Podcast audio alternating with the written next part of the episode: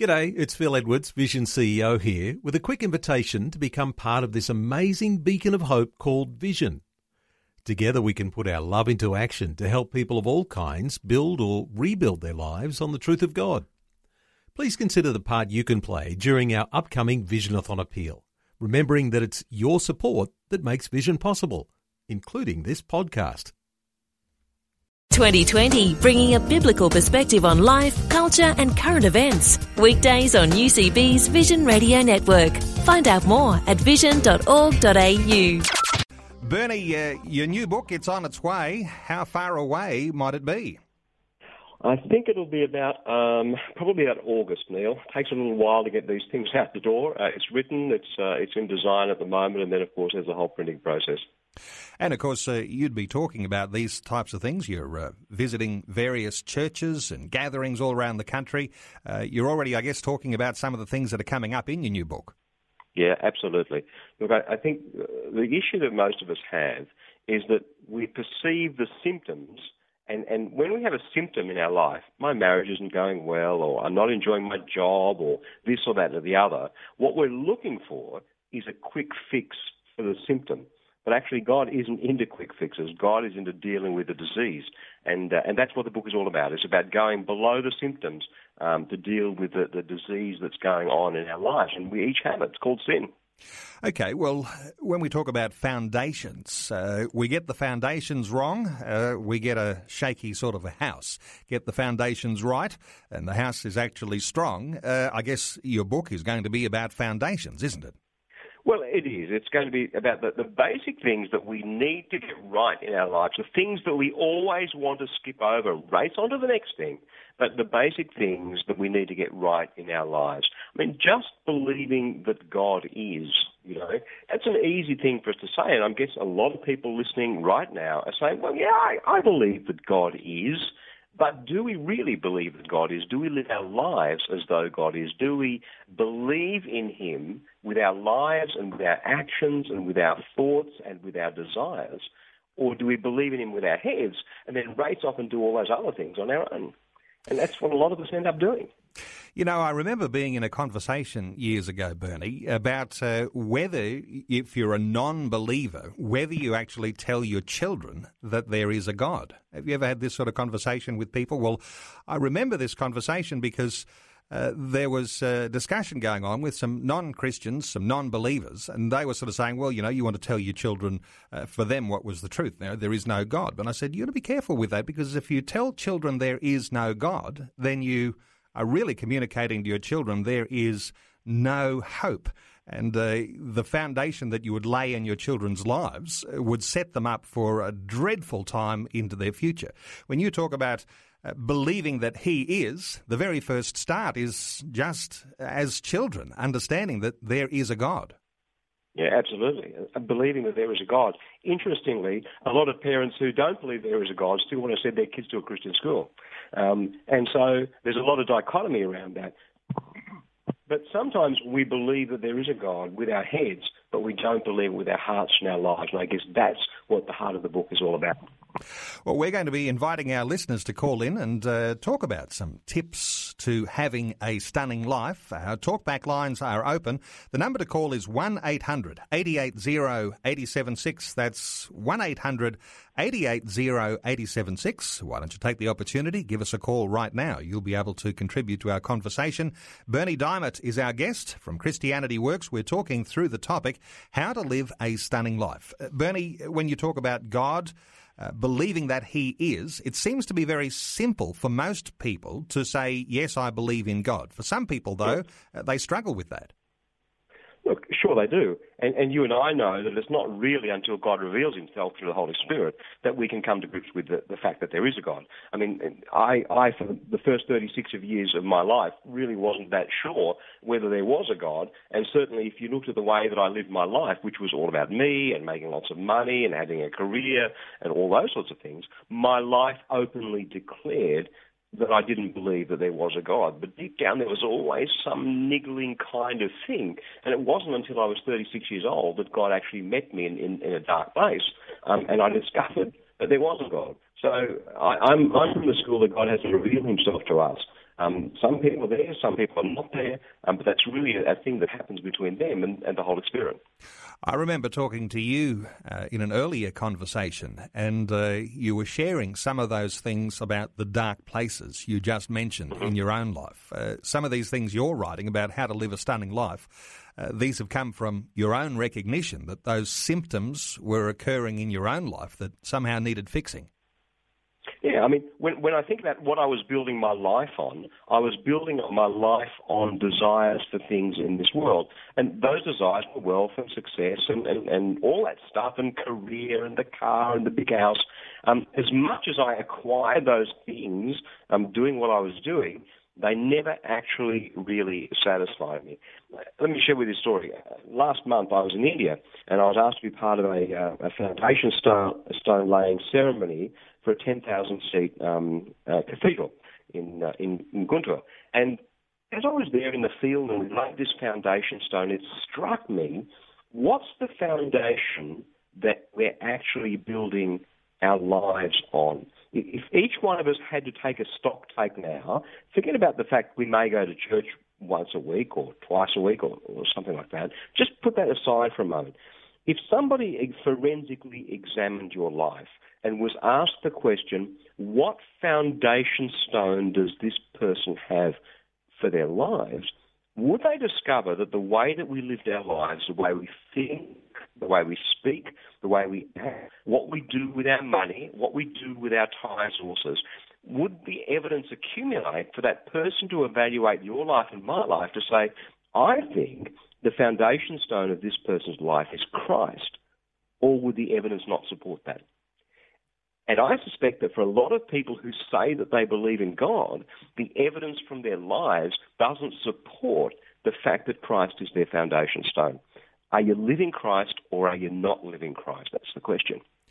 So, for some people, there you're saying uh, there is a certain level of pretense, uh, the idea of pretending to be a believer, or even having that facade of going along to your local church, as you say, uh, maybe once a week, uh, maybe for some, having just had Easter, maybe it's twice a year, Easter and Christmas. But there is a certain sense, isn't there, which you're saying it's not just a matter of uh, that attention to going along to your church occasionally. It's about what difference does that faith make to the foundation of your life and whether you're actually going to be living a stunning life.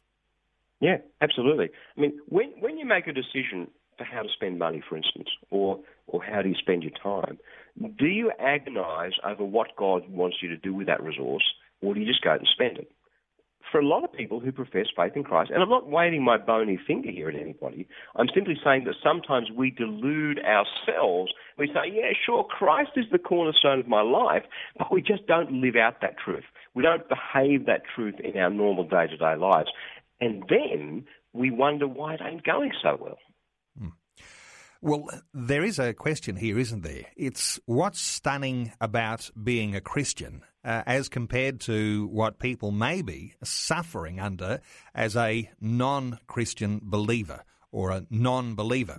Uh, let's talk about what it is to have a stunning life as a Christian believer. I, uh, you know, I love that scripture there in John chapter 10, verse 10.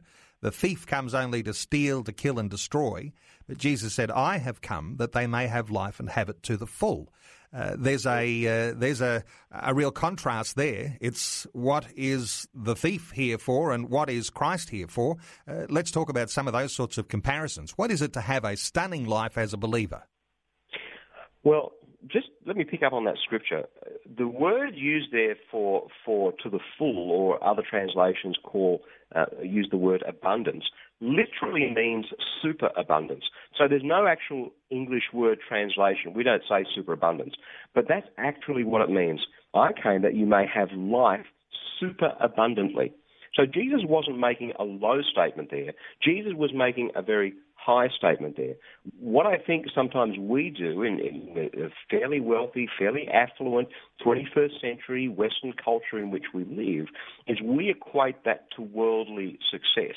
We kind of go, well, an abundant life must mean it'll be safe and it'll be secure and it'll be comfortable and I'll have all the things that I want to have and my family will be fine. We equate it to worldly success, but I just don't think that's what Jesus was talking about. A life following Christ is rarely a comfortable life.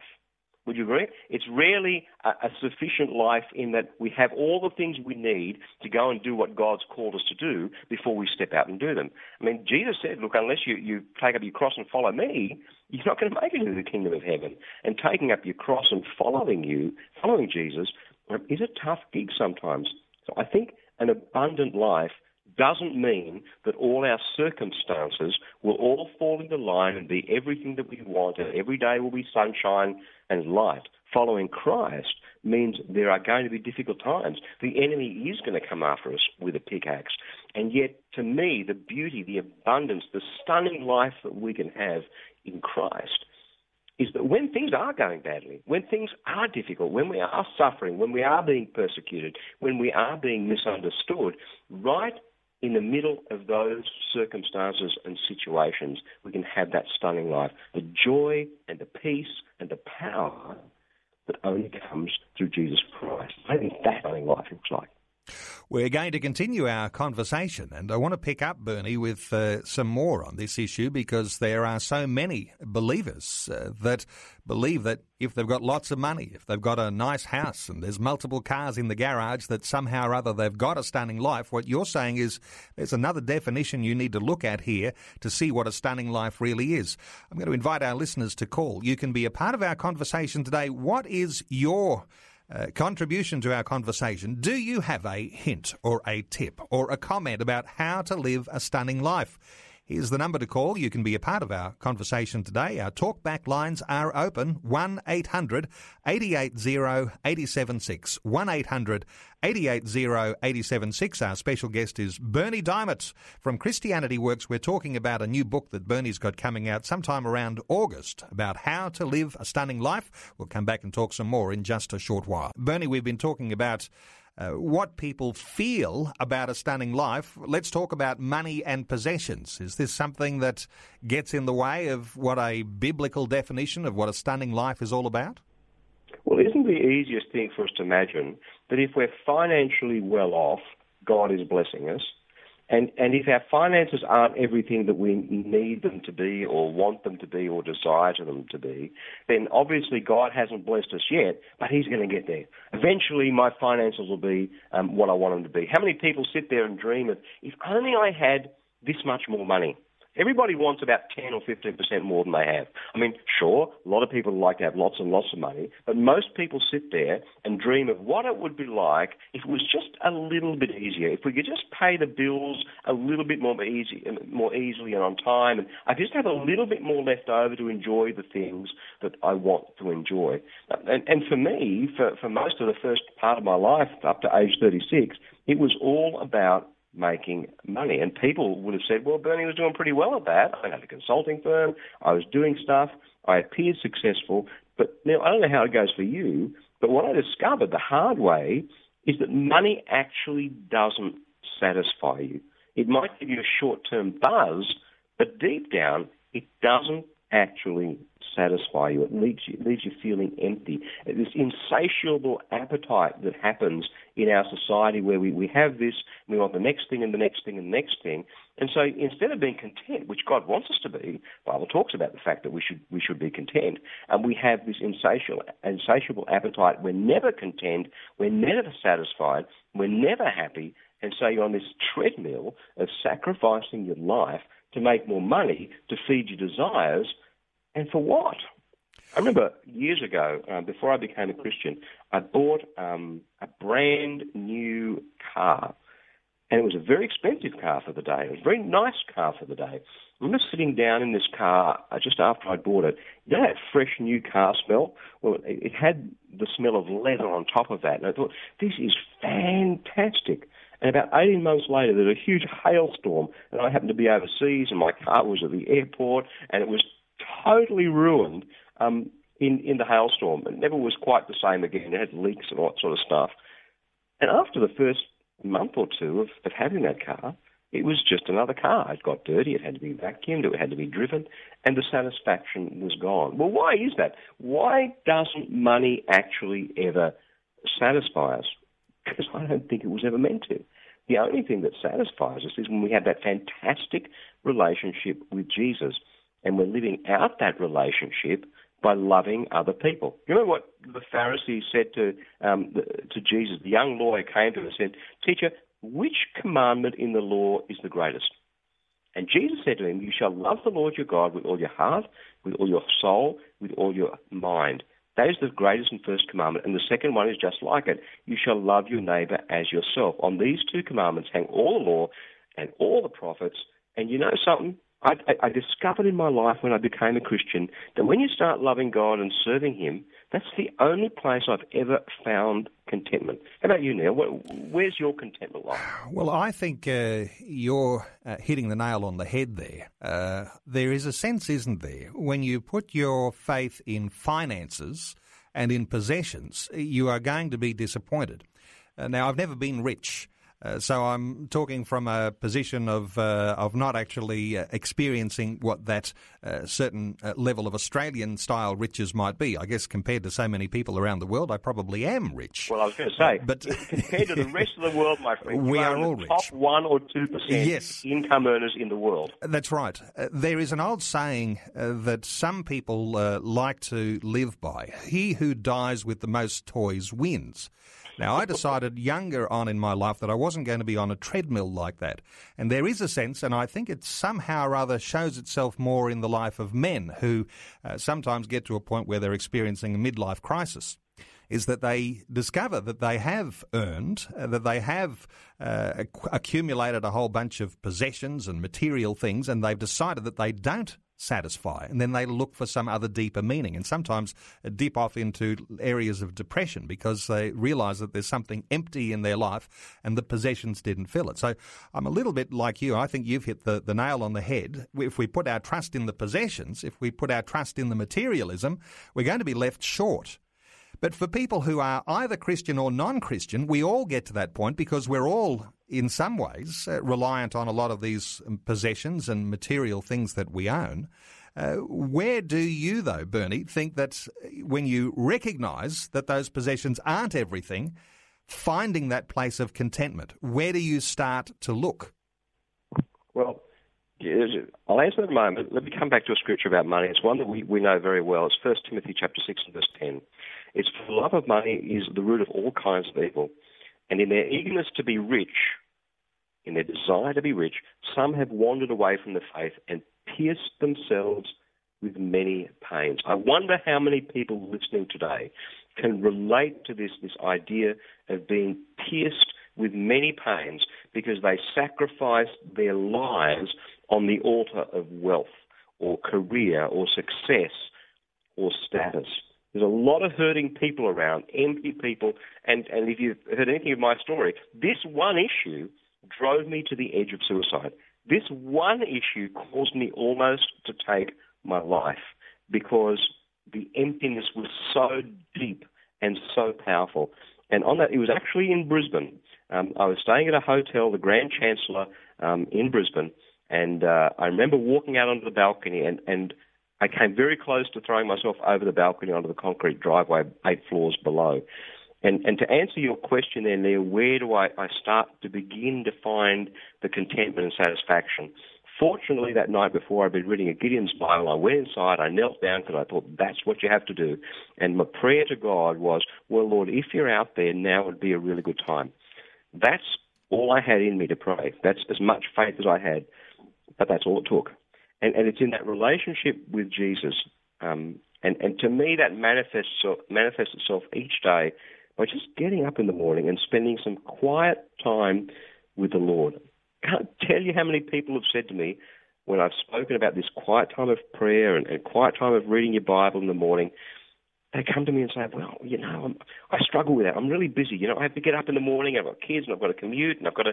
So we've got all these other things that we need to do, and and somehow we don't find the time to do the single most important thing in our lives, which is to sit quietly and spend some time with the Lord each day. What's the most important thing? To love the Lord your God with everything that you are. You can't love someone unless you spend time with them. And I know on the odd occasion when I get busy and I'm traveling and finding that prayer time is really, really hard, I know that my life starts to crumble and fall apart, and my sense of well-being, my sense of contentment starts to evaporate. And when I just faithfully sit down, and it's not it's it's not a difficult thing to do, and just focus on God for half an hour or an hour in the morning, um, that contentment comes back, and the peace and the joy come back, and the power to deal with the things that life throws at me every day, that just seems to be there. And, and I wonder why do we try trade our diamonds for stones? Why do we do all this other stuff that we think is important, like watching reruns of some old television series at night on the TV instead of spending our time with Jesus. Bernie, when you talk about spending that time with Jesus, uh, that quiet time, uh, what comes to mind for me is the idea of having a context for your life. Uh, and when you spend that time, perhaps each day, and for some people, maybe they miss a day or two, but uh, regularly spending that time with God gives you context so that all of these other things that are going on around you, uh, whether that be uh, the finance and the materialism we've been talking about, or some of these other symptoms uh, you're talking about with marriages and relationships and careers and those things, they have a context to them which is bigger than our lives. The context is important, isn't it? Absolutely, the context the context is everything almost. Um, and and then when you come across a difficult situation, let's say you're dealing with a difficult person at work, or a, an argument in your marriage, or a teenage kid who's driving you mad, um, you've spent that time with the Lord, and all of a sudden you find yourself dealing with that difficult situation in a completely different way. It's not a difficult thing to do. It's not a labor. It's not a strain. It just kind of flows out of your relationship with Jesus. I mean, sometimes you hear people talk about doing things in your own strength. Here's what I think. I think that when I try and, and struggle through a problem, having not spent time with Jesus, having not talked to Him today, I'm doing it in my own strength. But when I've, I've had that time of fellowship with Him, whether or not we talked about that particular issue or not doesn't really matter the Holy Spirit works in me in a far more powerful way when I spent that time alone with the Lord. And that means opening your Bible and having a listen to what God wants to say to you. I saw a T-shirt recently. I was down in, in Gippsland speaking at uh, a church at a men's event, and this guy had a T-shirt on, and the T-shirt said, "You want to hear God speak? Open your Bible. You want to hear God speak audibly? Read it out loud." you know? And, and God speaks to us through His Word. So why do so many people who say they believe in Jesus have a Bible or two or three or ten gathering dust somewhere on a shelf instead of opening it up and listening to what God has to say to them today? Bernie Dymond's with us. Bernie, let's talk about circumstances because uh, we all, from time to time, find ourselves in the depths of despair because of circumstances, and sometimes it's because of relationships or our marriage or careers. Uh, we've been talking a fair bit about finances. That's obviously one of those big areas, but when the circumstances are against you, how do you make a start to turn things around? Well, I'm sure there's someone listening today who feels right at the moment that one of these one of these two jokers talking about living a stunning life. If you only could see my life, if you could only see the mess that my life is in, if you could only see the circumstances that I'm facing, you wouldn't talk about a stunning life. I know there's someone listening today who's thinking that and who's going through that at the moment. So I think the question about circumstances is really good because we need to we need to think about our circumstances because here's what happens, Neil. When we're going through something difficult, the problem always seems bigger than God. Have you noticed that? Mm. And I'll tell you why that is. Because the closer something is, the bigger it looks. You've stood and looked at something that's very close and then looked at something in, at, in the distance, and the thing that's in the distance, maybe it's a, a Mack truck, right, seems so much smaller than perhaps the little child that's standing next to you. The closer something is, the bigger it feels, and so often it feels as though our circumstances are bigger than God. On the player's entrance to the centre court at Wimbledon are inscribed these two lines above the entrance door as they walk onto centre court. Uh, they come from Rudyard Kipling's um, poem, If. If you can meet triumph and disaster and treat those two impostors just the same. Sometimes we think that failure defines who we are. And, and failure simply doesn't define who we are. Look at Jesus. Jesus, when he was heading towards the Passover festival, um, many believed in his name. John chapter 2. Many believed in his name. because they saw the signs and wonders that he was doing. But Jesus, on his own part, wouldn't entrust him because he knew all people and needed no one to testify about anyone, for he himself knew what was in everyone. Jesus didn't let success define who he was. And it's just as well, because it's only a few chapters later that we find these very same people shouting that he should be crucified. Mm. The very same people that, that saw the miracles, that wanted to make him a rock star, that wanted to make him the president of the country, right? Those same people ended up being the ones who shouted, Crucify him, just what we've talked about over this last weekend at Easter. Both success and failures are imposters when it comes to defining who we are. The truth is that you and I and everybody who's listening today, we are made in the very image of God, handcrafted by Him. God made you, Neil, exactly to be who you are. He made me to be who I am. And who we are is no surprise to him. What we're good at and what we're not good at is no surprise to him. But what we tend to do is we compare our lot in life to the next person's and the next person's and the next person's, and we wonder, why is my life not going all that well? Well, let me tell you something. When Jesus hung there on that cross, when he was suffering and dying and he cried out, My God, my God, why have you forsaken me? He looked like the biggest, most spectacular failure in all of history. By human standards, he did. He looked like a loser. And yet, there on the cross, when he died for you and me, he won the biggest victory of all time because he paid for our sin and he set us free from the power of sin and he opened the door to heaven and to the Trinity and to God. He flung open the door so that you and I can come in. Success and failure don't define who we are. And that's why we need to be close to God. That's why we need to be in a relationship with Him, just spending every time, every day praying and, and opening the Bible so that when the disasters do come, which they surely will, when they come in your life, they come in my life, they come in everybody's life, when those disasters come, we are ready and we have the joy of the Lord in us.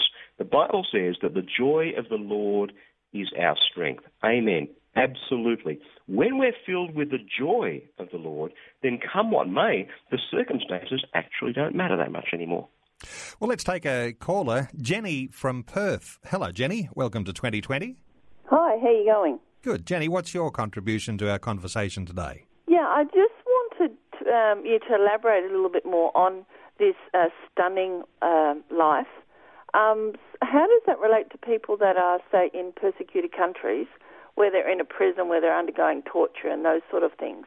How um, are you marrying that with the description of stunning? Bernie. That's a really good question. Thanks for that, that question, Jenny, because I think what we generally do is we equate stunning to worldly success. We're kind of programmed by our culture to do that. But there was Jesus dying on the cross, and I would argue that, that Jesus led the most stunning life that has ever been led on this earth. Stunning lives are not always comfortable lives. They're not always worldly successful lives. They're not always easy lives or wealthy lives. Stunning lives are lives where we live out the gifting and the abilities and the passion that God has given to us, irrespective of the circumstances we happen to find ourselves. I love the Apostle Paul. I relate a lot to that guy. He's in prison with Barnabas. It's midnight. They're chained up. So what does Paul do? Paul and Barnabas start singing. In fact, they sing so loud that everybody in the prison is amazed, and then the earth moves and the doors of the prison are flung open. That's a stunning life. Paul was being persecuted. Paul was in a prison. Paul refused to let his circumstances define his life. And I think that's a strong message that comes out of the Bible. Sure. Jenny, does that answer your query? Okay. Uh, thank you for that comment. That's good. It, um, it broadens what you're actually saying. I appreciate it. Jenny, thanks so much for being part of 2020 today. And boy, it does uh, hit home, doesn't it, when you start to come back to uh, these biblical illustrations because Jesus hanging on the cross, uh, that is one of the ultimate acts of persecution. And of course, when you talk about the Apostle Paul, uh, persecuted to the hilt, and yet these are the guys who are writing about living a stunning life. Bernie, uh, the biblical foundations are different to the way we think today, where we feel like we have to be happy and uh, and feel good all the time. Whereas that's not a biblical foundation, is it? No, there's nothing biblical about um, about happy, clappy, wealthy, and wise. Um, what's biblical is take up your cross and follow me. What's biblical is lay down your life so that you may gain it, rather than hanging on to it so that you lose it. Um, and, and can I tell you that the, probably the biggest surprise for me, going from a, a secular worldview to, to a worldview of seeing the world through the cross of Christ, was the deep satisfaction that comes when you sacrifice your life willingly for Christ to benefit other people. That that that drug, that narcotic, that feeling and that satisfaction of serving other people sacrificially, that was what I'd been looking for all my life. I just never found it. And, and it's stunning when you get the opportunity to do that. I'm not saying I'm a saint because I'm not, but but when you get the chance to sacrifice and use your gifts and abilities um, for other people, I tell you, I, I, just don't think there's anything better than that. Drew is in Brisbane. Hello, Drew. Welcome to 2020. Yeah, hi, how you going? Good, Drew. What's your contribution to our conversation today? My contribution to your conversation? I just wanted to stand in agreement with it for a start. Um, and I do listen to Bernie, you know, every day. I look forward to his teachings, and uh, I can relate to where he's been at. Interestingly enough, 36 years old, an interesting age, because that's where I'd reached the same point. And uh, I'd actually uh, encountered God in a very real way, in the same way, and uh, through circumstances. And it's taken nearly 10, well, 11 years for me to to understand what you're talking about because I've had to give up my perception of why I was taken there. And um, I think that you're right in saying that, you know, these circumstances that we go through are, are such a blessing, really. It sounds stupid, but you know how how it builds character through perseverance, and uh, which which builds that hope and that faith. And um, I just wanted to agree with him on this and and, and say that. Uh, um, at first, my point was I was a little bit like Jonah. It was, well, I've been through so much, so I'm going to go and save the world, and I've got such a big testimony, and I'm going to, I'm going to do this and I'm going to do that. Um, it's taken this long for me to learn to give myself up to allow God to, to work through my life. And it's hard when you're independent for so many years to, to understand how to do that. And it's when I say it's hard, it's hard to break your habit of thinking and the habit of the way you live. But when you are broken and when you are at that point of of loving the Lord your God with all your heart, um, everything just comes easy. It all it all flows, and uh, you know, lean not on your own understanding, but, but just have that faith and, and accept that, that presence of God. And, and then you get hungry to get up every morning and spend that time with Him. And, and that, that then flows on to wanting to pass that love on to others. So those two commandments are just so real. But um, I think the hardest thing for us to understand as, as human beings is that we have to let go of our will and, and have the faith to receive what God's got for us and the true us that He made and we're the ones that are blocking that. So, can I can I ask you a question? Um, yeah. It's fabulous listening to you talk. What's the biggest difference between your life before you met Jesus mm. and your life now? Um, worth. I've, I've, I've got less money than I ever had, but I have more more worth. I have um, I have I have an understanding of God's love for me and what I am worth, and uh, I have an excitement of, of of His presence every day and, and His divine intervention through through allowing myself to be in situations where He He will work. So, you know, it's it's an incredible blessing. Um, awesome stuff. To, yeah, to be able to uh, to feel His presence and then have that relationship with Him, and you know, I think um, I, I do want to quickly say that you know it's taken. I said it took me a lot of years to come to this understanding I was seeking why I didn't die. I should have. I was in a big accident, and there was a head-on with a truck on a motorcycle, and I should have been dead. And when I when I came through this, I was off work for seven years, eight cool. years, family breakup, fighting for my kids, um, lost all my money, living in a little room underneath another house, just lost everything, uh, including my dignity. Um, friends fell away, So there was only just me and God and a Bible. And a friend of mine, a female friend of mine, came to me when I was the day I was going to top myself and just felt something was wrong and, and handed me a Bible. I didn't even know she was a Christian. I'd known her for ten years, um, and because we used to sort of hang out and ride bikes together. Um, but when I opened that Bible, um, it just spoke to me in such a way that um, I started on a journey of just me and God. And I took that and he, he, he put me in isolation to, to do that. But it wasn't until recently he gave me the understanding that I used to say, why am I here? Why, I don't fit into the world. I'm not fitting into the Christian world. I don't know where I'm in between worlds. It's like I haven't made it to heaven and I haven't left earth. So I'm, I'm in between. And he told me that um, he, he, he he sent me back so that I could um, create a relationship with him and learn how to live with him and live out my life with him. And, and he wanted me to have that relationship with him here on earth. And um, that's awesome. I, I believe that, that that was my purpose, and everything else will follow out of that. Mm. Um, yeah. Everything else that's truth and everything else that's important will follow out of that. But until I could learn to have that relationship with him and have him sanctify my heart, I do Easter now in an incredible passion, even more than last year or the year before or the year before, and I measure how much he sanctified me by how much it means to me every year. I'm going, how, how much has he given me this this desire even more than last year? You know, like he just keeps building in me and building in me.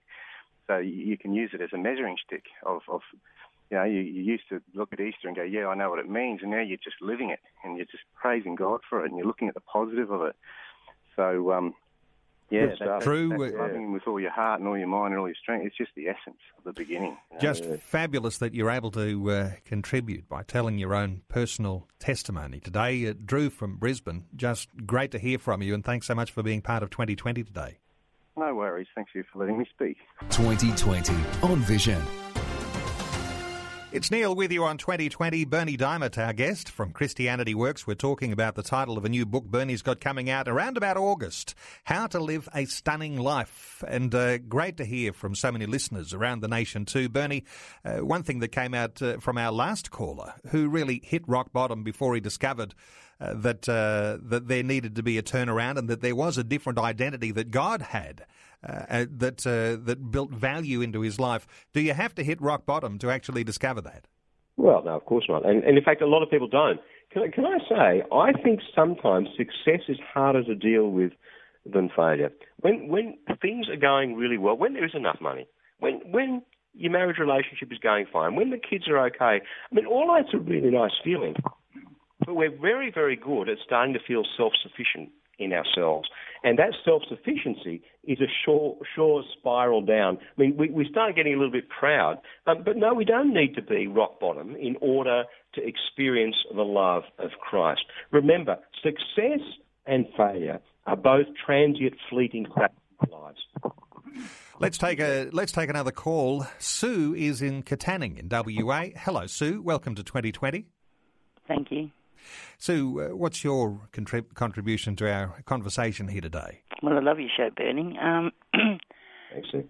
I was listening to the other guy, and sometimes you do have to hit rock bottom. I mean, I've been walking with Jesus since I was 24. I'm a born again Christian. My mum died three years ago. Um, I lived in spiritual darkness for two years. I've not listened to the radio. One year my Bible disappeared.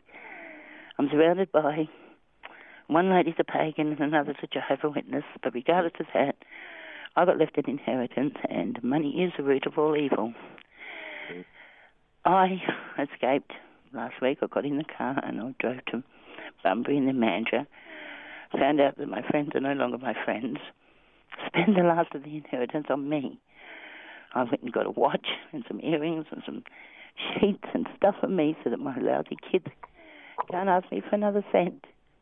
Now, I know that God said that He watches a bird, and boy, has He watched me over the years. He's led me to the right houses. He's been my comfort, He's been my shield. But, you know, I nearly died in November, and from November to now, I have had nothing but people slamming against me, and I know He's the cause of it all. And He has shot so many arrows at me that I need all of your prayers, everyone's prayers. Mm to keep me going because I have hit wall after wall after wall of hatred, and I'm getting stronger And now that my mum's dead, no one can tell me what to do again. I just Sue, I tell them I can't wait to go home, and they look at me like I'm a nut. And I'm on that narrow path to righteousness, and I have been for many years, and I have fallen, and I've helped up that many people. And I see them turn that corner, and that beautiful smile on their faces, they wave at me. Am I ever going to get around the corner to see what it is that they are seeing? Mm. Mm. Yeah, it's, it's a tough it's, a tough road sometimes, isn't it? My, none of my family's are believers. Yeah, yeah.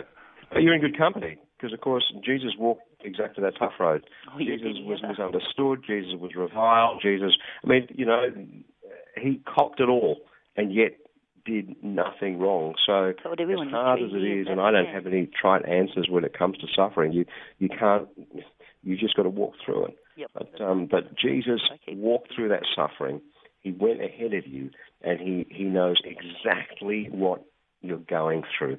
And and to me, the powerful thing that you get to do now is still proclaim him as your Lord, is still praise him, is still be close to him, is still do good in his name, even when people don't appreciate it, and even when people turn against you for doing it.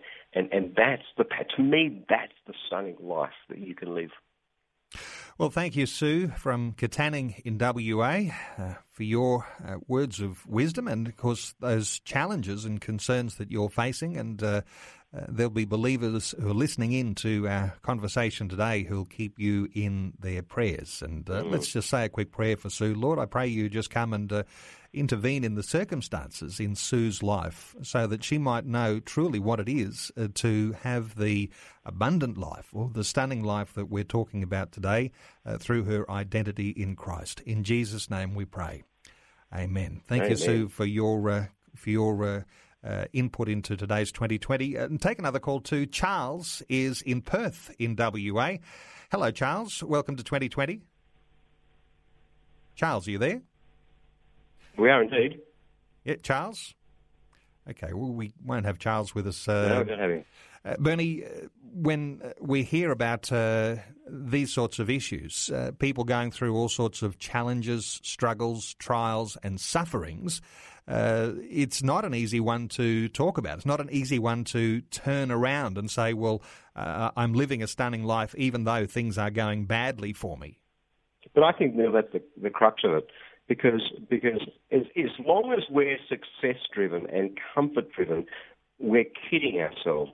Jesus didn't call us to be successful. Don't get me wrong, success is good, and when success comes our way, it's a wonderful thing. And of course, we all go through seasons of success. Jesus called us to lay down our lives. First John three sixteen says that he proves his love for us, right? That he laid down his life for us. And we also should lay down our lives for one another. Laying down your life hurts. It hurts to sacrifice. It's tough to be misunderstood. And yet, in the middle of that, you and I can still be the hands and the feet and the mouth and the arms of Christ in a, in a lost and hurting world. Uh, ask you this question If God loves you so much that he sent his son to die for you, then what sort of a life do you imagine that he wants you to live? That's the question I'd like people to ponder and to think about over the coming days and weeks. We've got time for one more caller. We'll need to be quick though. John at Tullamarine in Melbourne. Hello, John. Welcome to 2020. Hello, how are you, Neil? Uh, Hi, Bernie. Uh, um, you're G'day, an John. anointed man. You're an anointed man, and I think you're in touch, you know, with God and that, because I've listened to you a few times. Um, the only thing that I question sometimes in the West is sometimes are we preaching to the converted? You know, in a sense, um, you know, um, uh, in some ways, most people have heard the message. Um, and I'm not, I'm not saying we shouldn't preach, but I'm saying I think in some ways church, we're a bit guilty of preaching to the converted. Like when you look at Jesus, uh, when they went, they never heard the message. They, it was a new message, and they, and when they did receive it, it was, you know, it was quite different to these days when people have heard the mess, the Christian message. And um, you know, it seems like you've put in a lot, a lot more work to be able to get through to this kind of society. Yeah, good question. Neil, I don't know what the stats are, but in Australia, um, a, huge chunk of the people who listen to stations like uh, the Vision Radio Network um, are not churched. What, do you know what the stats are when it comes to vision? Well, I don't know what statistics are specifically, but there has been some research done showing that something like 40% of the yeah. listenership to Christian broadcasting are not church attenders. In other words, they're yeah. nominal Christians. They're Christian by name, but not necessarily attached to a church or denomination. Yeah, and, and I think that's the power of, of something like, like Christian Radio, the Vision Radio Network, in that we, we get to do we get to do the one thing that's the most difficult thing for the church to do. That is to tell, to speak, to proclaim the good news of Jesus Christ outside the four walls of the church. This radio program, this radio station, is going into hearts and into homes and through doorways that pastors will never get to walk through.